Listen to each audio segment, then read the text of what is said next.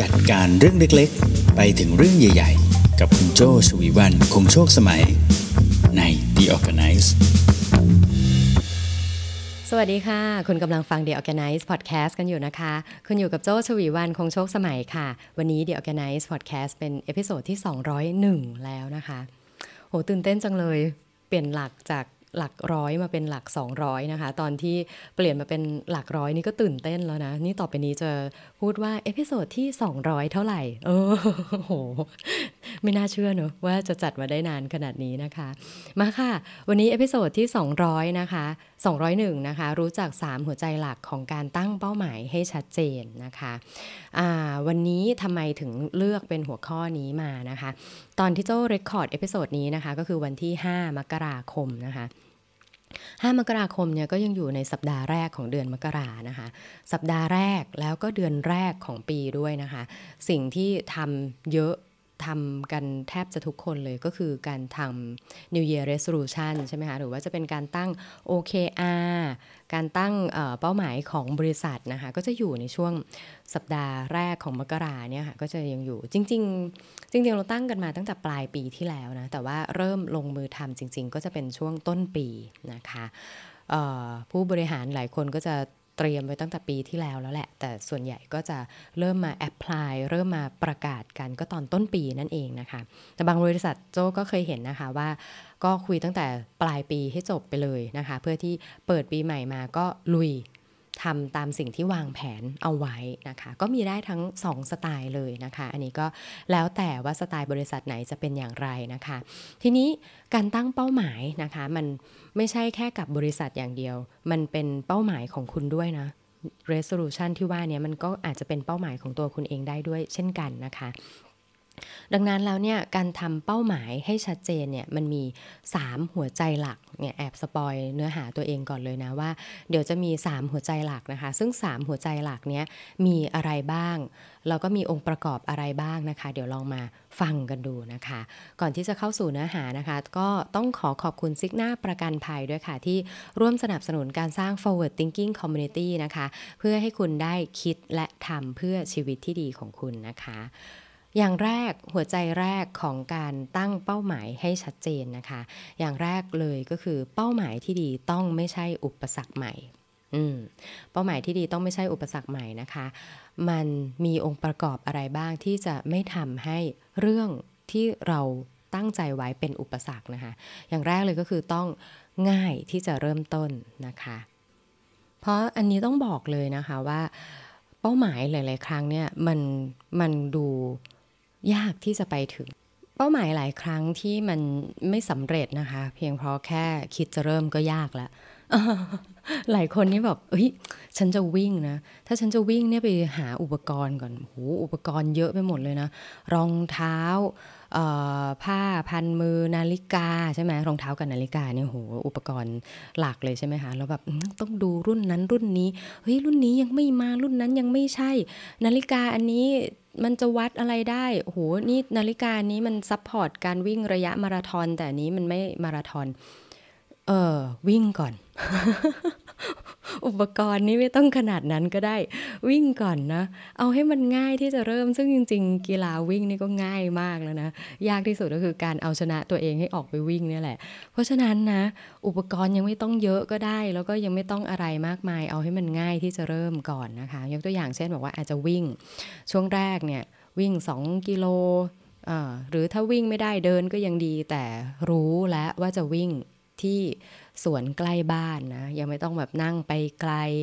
เอ่อจะวิ่งก็ต้องไปสวนลุมต้องจะต้องไปสวนรถไฟไปสวนจตุจักรทำไมทุกอย่างมันเยอะจังเลย เอาให้มันง่ายก่อน ง่ายที่จะเริ่ม เอาวิ่งในซอยก็ได้ วิ่งหน้าบ้าน วิ่งง่ายที่สุดที่โซ่เคยวิ่งนะตอนนั้นแบบกลัวโควิด ก็กลัวแต่ว่าเป้าหมายตั้งไว้แล้วอยากทำให้ได้ วิ่งบนดาดฟ้าก็เคยมาแล้วนะคะ แต่มึนนิดนึงมันแคบไป อืมอย่างแรกนะต้องออย่างแรกที่เป็นองค์ประกอบของเป้าหมายที่ดีไม่ใช่อุปสรรคใหม่นะคะ ก็คือต้องง่ายที่จะเริ่มต้นนะคะ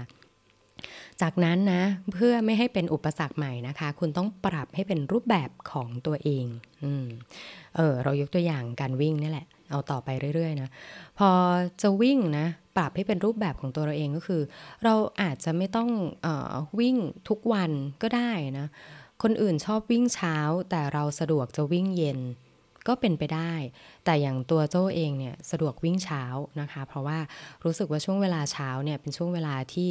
ถ้าเราตื่นก่อนแล้วไปวิ่งเนี่ยเรายังไม่ต้องรีบเพื่อที่จะไปจัดการนู่นนั่นนี่ใช่ไหมแต่ถ้าเป็นตอนเย็นเนี่ยเราเป็นสาย support เรามักจะต้อง support คนนั้นคนนี้ แล้วเราควบคุมช่วงเวลาที่เราจะหยุด support คนอื่นเนี่ยมันยาก เพราะฉะนั้นการวิ่งตอนเย็นอาจจะทำให้เราไม่ได้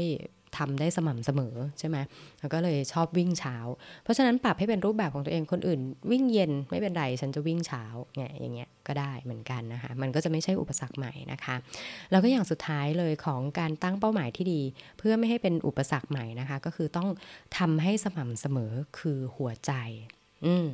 ทำให้สม่ำเสมอคือคือหัวใจหมายความว่ายังไงนะคะ ถ้าเมื่อไหร่ก็ตามนะ มันง่ายที่จะเริ่ม และมันมีรูปแบบเป็นของเราเองนะ ไม่ได้เป็นรูปแบบแบบคนอื่นเขาวิ่งยังไง ฉันจะต้องวิ่งอย่างนั้นนะ เราก็จะรู้สึกว่าทำได้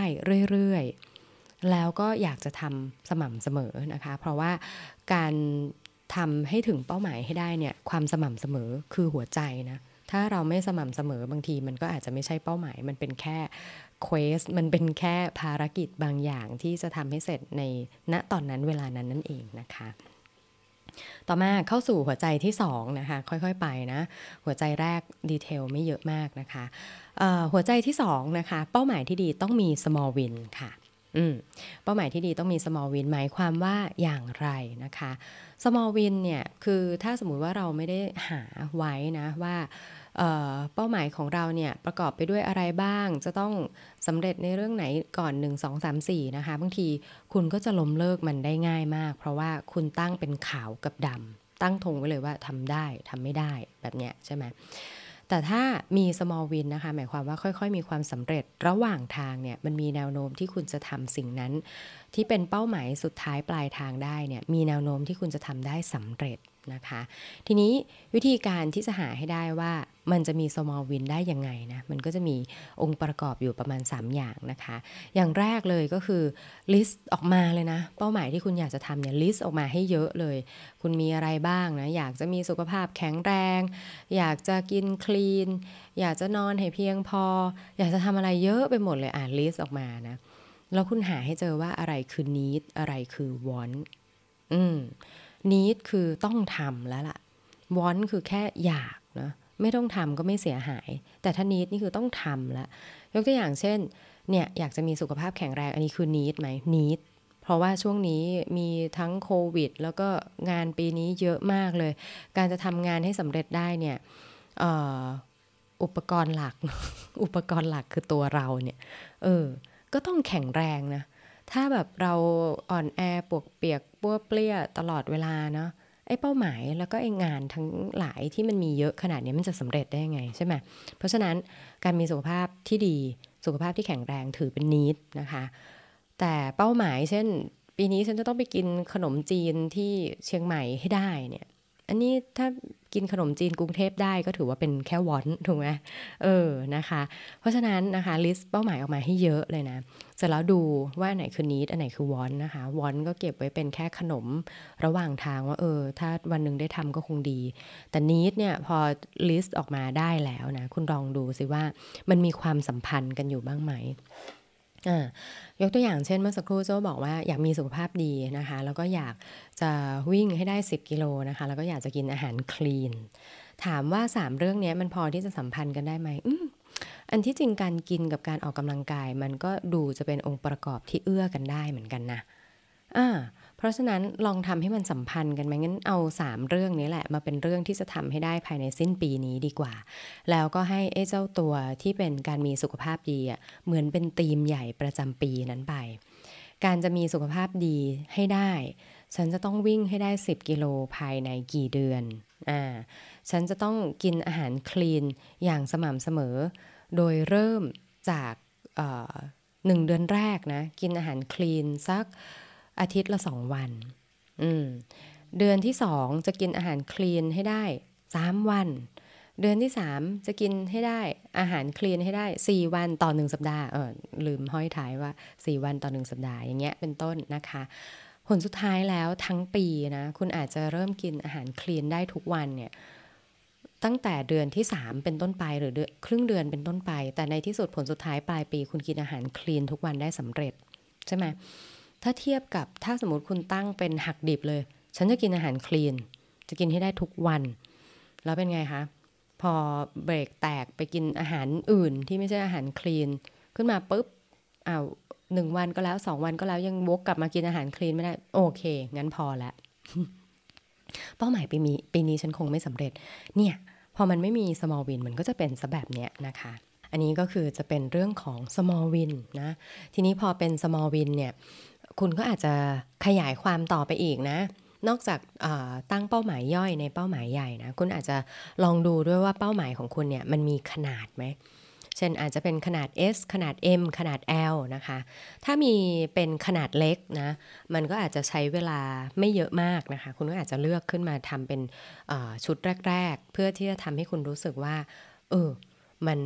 เป้าหมายมันทำได้สำเร็จทำได้ง่ายเนาะก็ทำได้ในระยะเวลาที่สั้นเนี่ยอันเนี้ยก็อาจจะค่อยๆ ไล่จากไซส์ S ค่อยๆ ไปไซส์ M แล้วก็ค่อยๆ ไปไซส์ L แบบนี้ก็ได้ด้วยเหมือนกันนะคะ อันนี้ก็คือหัวใจที่2นะเป้าหมายที่ดีต้องมี small win หัวใจที่ 3 หัวใจสุดท้ายนะคะของเป้าหมายที่ดีก็คือ เป้าหมายที่ดีต้อง smart นะคะ smart นี่ก็จะมีทั้งหมด 5 องค์ประกอบนะคะ smart นี่เป็นตัวย่อนะคะเดี๋ยวไล่ไล่เป็นภาพให้ฟังนะคะเป้าหมายที่ดีต้อง smart S ก็คือ specific อืม specific ก็คือมีความเฉพาะเจาะจงนะคะ เฉพาะเจาะจงยกตัวอย่างเช่นบอกว่าการตั้งเป้าหมายว่า อยากจะมีสุขภาพดี กว้างไหมกว้างมากเลยเนาะสุขภาพที่ดีของโจเป็นยังไง สุขภาพที่ดีของคุณที่กำลังฟังอยู่เป็นยังไง สุขภาพที่ดีของคนอื่นๆเป็นยังไง มันต่างกันนะ อย่างโจ้specific เจาะจงสุขภาพที่ดีของโจหมายถึงการวัดค่าในแอปที่โจใช้ประจำเนี่ย Mi Fit อย่างเงี้ยนะคะ แล้วได้ค่าอยู่ที่ร้อยเปอร์เซ็นต์อ่าอย่างเงี้ยสุขภาพดีเพราะว่าในนั้นมันมีการประมวลทั้ง BMI ตัวปริมาณน้ำที่รับประทานใช่ปริมาณน้ำที่ดื่มใช่ไหมคะไขมันหรืออะไรพวกเนี้ยเออเอาค่าวัดอันนะให้ชัดเจนว่า สุขภาพที่ดีโดยวัดจากค่าออของแอปพลิเคชันนี้ถ้าได้ร้อยเปอร์เซ็นถือว่ามีสุขภาพดี ฉันจะพยายามรักษาให้มีสุขภาพดีแบบนี้อย่างเงี้ยเป็นต้นนะคะ อันเนี้ยก็จะเป็น S นะคะ ก็คือ specific มีความเฉพาะเจาะจงนะคะ หรือเมื่อสักครู่ที่บอกว่า อยากจะวิ่งให้ได้ 10 กิโลอืม 10กิโลเนี่ยดี มีความเฉพาะเจาะจงด้วยนะคะว่าอยากจะวิ่งแล้วก็อยากจะได้ 10 กิโลแบบนี้เป็นต้นนะคะอันเนี้ยชัดเจนเนาะอยากจะมีสุขภาพการเงินที่ดี อันนี้ก็กว้างเกินไปเนี่ยคือความหมายของ S specific นะคะต่อมา M นะคะ smart S แล้วก็ M นะคะ M ก็คือ measurable นะคะก็คือสามารถวัดได้นะคะวัดได้หมายความว่ายังไงนะคะอยากจะมีสุขภาพที่ดี โดยวัดได้ก็คือเป็นค่า 100%เมื่อสักครู่ อยากจะมีสุขภาพที่ดีโดยดูจากค่า BMI นะคะ อยากจะดูให้ BMI เนี่ยอยู่ในค่ามาตรฐานนะคะ อยากจะวิ่งให้สม่ำเสมอกว้างเกินไป สม่ำเสมอหมายถึงยังไง อยากจะวิ่งให้ได้อาทิตย์ละ 3 วัน อ่าอย่างเงี้ยวัดได้เห็นไหมคะ วัดได้ 3 วันถือว่าสม่ำเสมอสำหรับเรา สม่ำเสมอสำหรับคนอื่น อาจจะเป็น 7 วันอ่าอันนี้ก็แล้วแต่เขาแต่เราอาทิตย์ละ 3 วันถือว่าวัดผลได้ แล้วก็สม่ำเสมอด้วยอย่างเงี้ยเป็นต้นนะคะ ต่อมาตัว A นะคะของ Smart นะ A ก็คือ achievable นะคะบรรลุผลได้ มีความเป็นไปได้ที่จะสำเร็จนะคะ อืม ยกตัวอย่างเช่นนะคะคือตัว A เนี่ย achievable เนี่ยนะมันจะทำให้เราเนี่ยประเมินนะคะว่าเราเนี่ยมีกำลังมีความรู้ มีอุปกรณ์เพียงพอที่จะทำให้เรื่องนี้สำเร็จได้ไหมนะคะ ยกตัวอย่างเช่นบอกว่า เอ้ยจะวิ่งจะวิ่งให้สม่ำเสมอใช่ไหมถ้าเป็นตอนแรกที่ยกตัวอย่างไปจากข้อหัวใจข้อแรกเลย หารองเท้า หานาฬิกาใช่ไหมมันไม่พอนะ ถ้าจะบรรลุผลได้บางทีอาจจะต้องหาความรู้เพิ่มเติมใช่ไหมหาเพื่อนวิ่งใช่ไหมคะ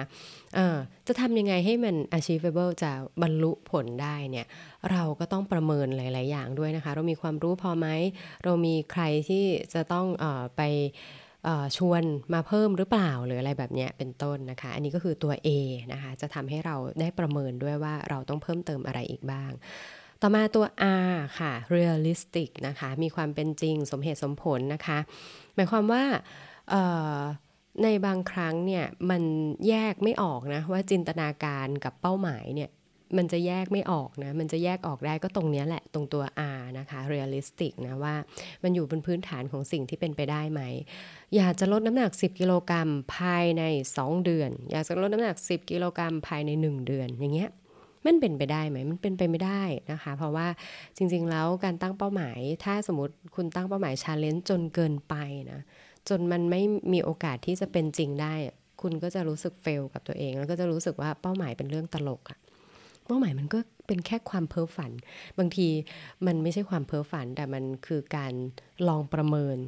เนาะ ว่าในความเป็นจริงแล้วเนี่ยคุณสามารถทำได้ในระดับไหน แล้วก็ค่อยๆ วางแผนกับตัวเองนั่นเองนะคะ อันนี้ก็คือตัว R นะคะ realistic ต่อมาตัวสุดท้ายของ smart นะคะ เป้าหมายที่ดีต้อง smart ตัว T นะคะ T ก็คือ timely นะคะกำหนดเวลาที่ชัดเจนนะคะ ยกตัวอย่างที่ตั้งคุยกันมาตั้งแต่ต้นคลิปกันมาจนถึงตอนนี้นะคะ ก็คืออการวิ่งนะ การวิ่งจะวิ่งให้ได้ 10 กิโลเมตร วิ่งแบบวิ่งรวดเดียวอะ10 กิโลเมตรเลยให้ได้ภายใน 2 เดือนสมมตินะอยากจะวิ่งให้ได้ 10 กิโลเมตร ภายใน 2 เดือนมันต้องค่อย ๆ สะสมนะ ถามว่าเคยเจอไหมคนที่